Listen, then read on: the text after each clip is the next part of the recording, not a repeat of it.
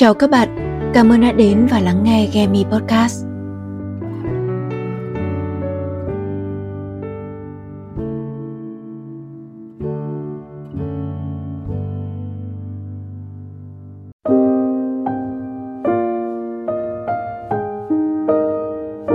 Mình thu số podcast này vào ngày sinh nhật tròn 20 tuổi của em trai mình. Đứa em trai hơi vô tâm, hơi vụng về, hậu đậu, nhưng mà lắm chữ nghĩa mà mình có từng kể với các bạn ở những số podcast lần trước ấy. Hai chị em mình thì cách nhau hẳn 10 tuổi, lại xa nhau từ nhỏ, khi mà nó mới có 4 tuổi thôi.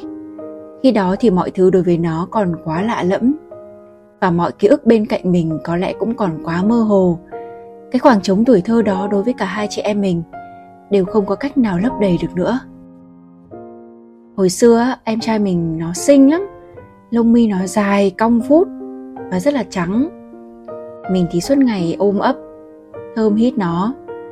Và khi mà nó đi thì lúc nào mình cũng luôn ghen tị với những đứa bạn có em trai, mong ước được nhìn nó lớn lên mỗi ngày, được cãi nhau với nó, được chăm lo cho nó và cùng nó trưởng thành. Thế nhưng mà những điều đơn giản như vậy mình cũng không thể hình dung được. Những ngày mà xa gia đình thì mình đang bước vào độ tuổi dậy thì, cái độ tuổi ấm ương và cần được chia sẻ và quan tâm hơn bình thường.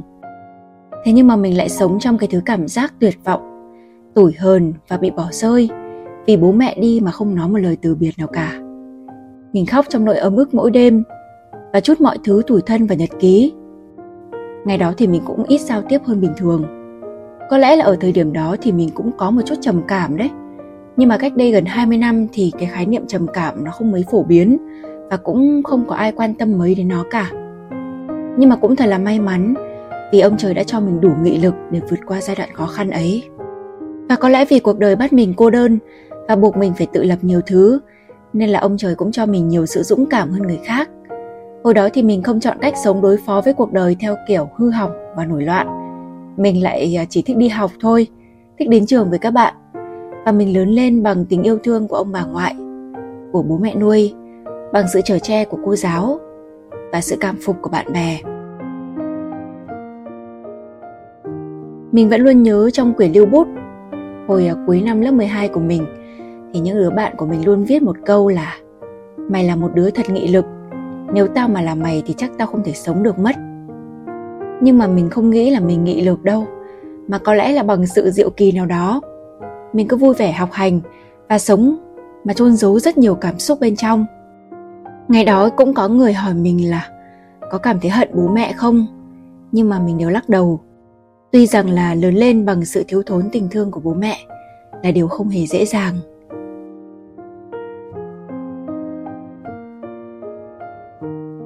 Mãi đến sau này, khi mà mình làm kịch bản và tìm hiểu về chữa lành đứa trẻ ở bên trong, mình mới nhận ra là bản thân mình đã có một tuổi thơ thiếu vắng nhiều tình cảm. Thế nên là cái đứa trẻ bên trong mình, nó vẫn mãi ôm ấp những cái nỗi sợ của việc bị rời bỏ, bị bỏ rơi. Mình đem đứa trẻ đó vào những mối quan hệ yêu đương sau này, đầy hoang mang, sợ hãi và thiếu tự tin. Và sự phụ thuộc cảm xúc khiến mình trở nên yếu đuối và quỵ lụy khi đối phương bỏ đi trong những năm mình 20 tuổi.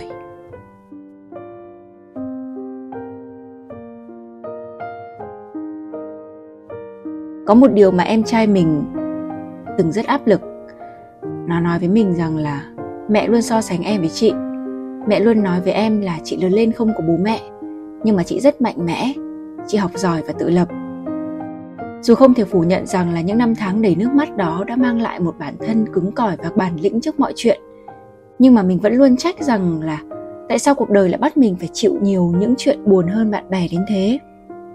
Trong khi trước đó thì mình vốn dĩ là một đứa rất bánh bèo, nhõng nhẽo và đã từng bị bạn bè acid vì tính sĩ diện. Và có lẽ vì thiệt thòi, vì lớn lên đầy vết thương, nên mình cũng trở nên khó tính và khắt khe hơn với em trai mình. Mình muốn nó cũng phải thật tự lập, biết nghĩ và trưởng thành hơn mình. Vì chỉ có tự lập và nương tựa vào chính bản thân mình mới là điều chắc chắn nhất trên đời này mà thôi. Nhưng có lẽ cả mình và nó đều là những đứa trẻ đáng thương và cần được vỗ về. Vì những tổn thương cũ kỹ nếu không được chữa lành, nó sẽ khiến bản thân mình khắc nghiệt với người khác.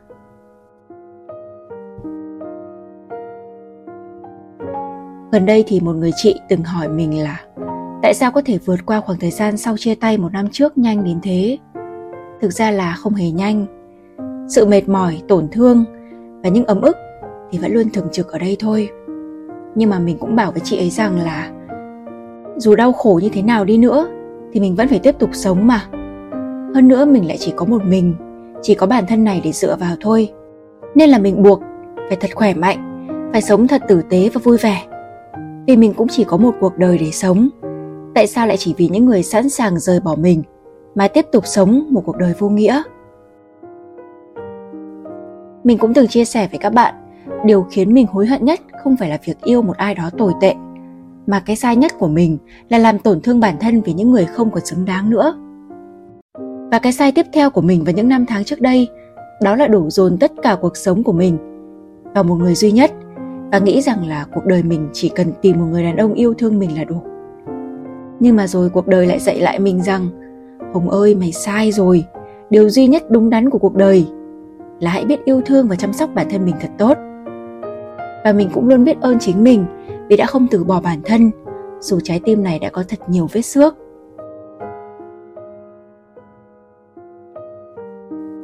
Đến hiện tại thì dù mình chẳng có gì giỏi giang cả, dù còn quá nhiều điều cần phải học, và đến cả việc làm podcast cũng không giữ được phong độ nữa, nhưng mà mình vẫn thật tự hào về bản thân vì đã luôn không bỏ cuộc và luôn sống một cách thật chăm chỉ. Đó là điều duy nhất mà mình có thể flex về bản thân. Mỗi năm qua đi thì mình đều cảm thấy bản thân mình bớt xinh đi một chút. Có lẽ là tại vì mình không còn trẻ nữa, nhưng mà trái tim mình thì lại đong đầy thêm nhiều thứ đẹp đẽ và cả xấu xí của cuộc đời. Tuy nhiên thì cạn đục khơi trong thôi, mình vẫn luôn đón nhận mọi thứ bằng tâm hồn rộng mở này. Và mình mong các bạn của mình, những người đã và đang lắng nghe mình, cũng hãy luôn xây dựng một bản thân thật mạnh mẽ, thật tự lập, nhưng mà sẽ được ở bên những người mà sự tự lập ấy sẽ có lúc không còn cần thiết quá nhiều nữa.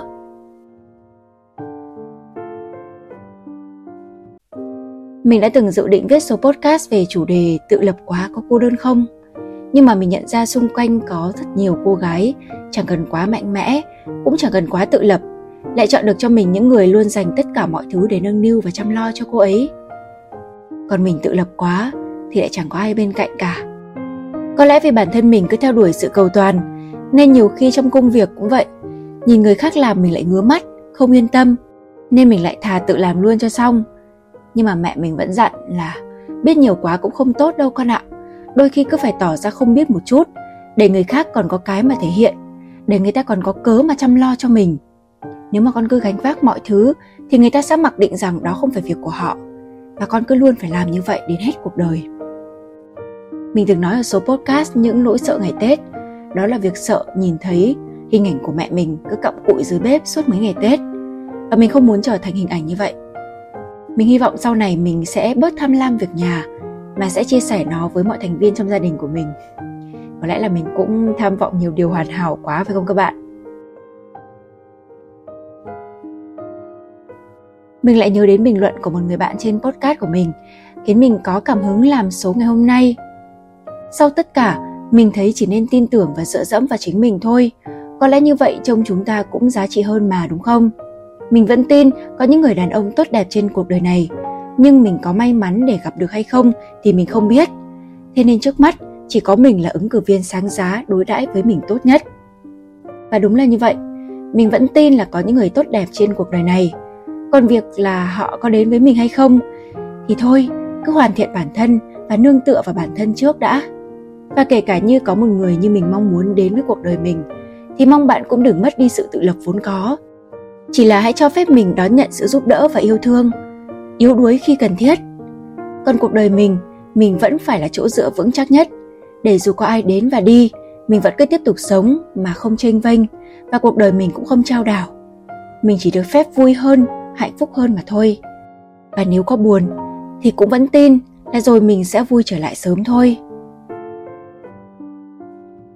Cảm ơn các bạn đã lắng nghe số podcast ngày hôm nay. Chúc các bạn ngủ ngon và hẹn gặp lại ở những số podcast tiếp theo.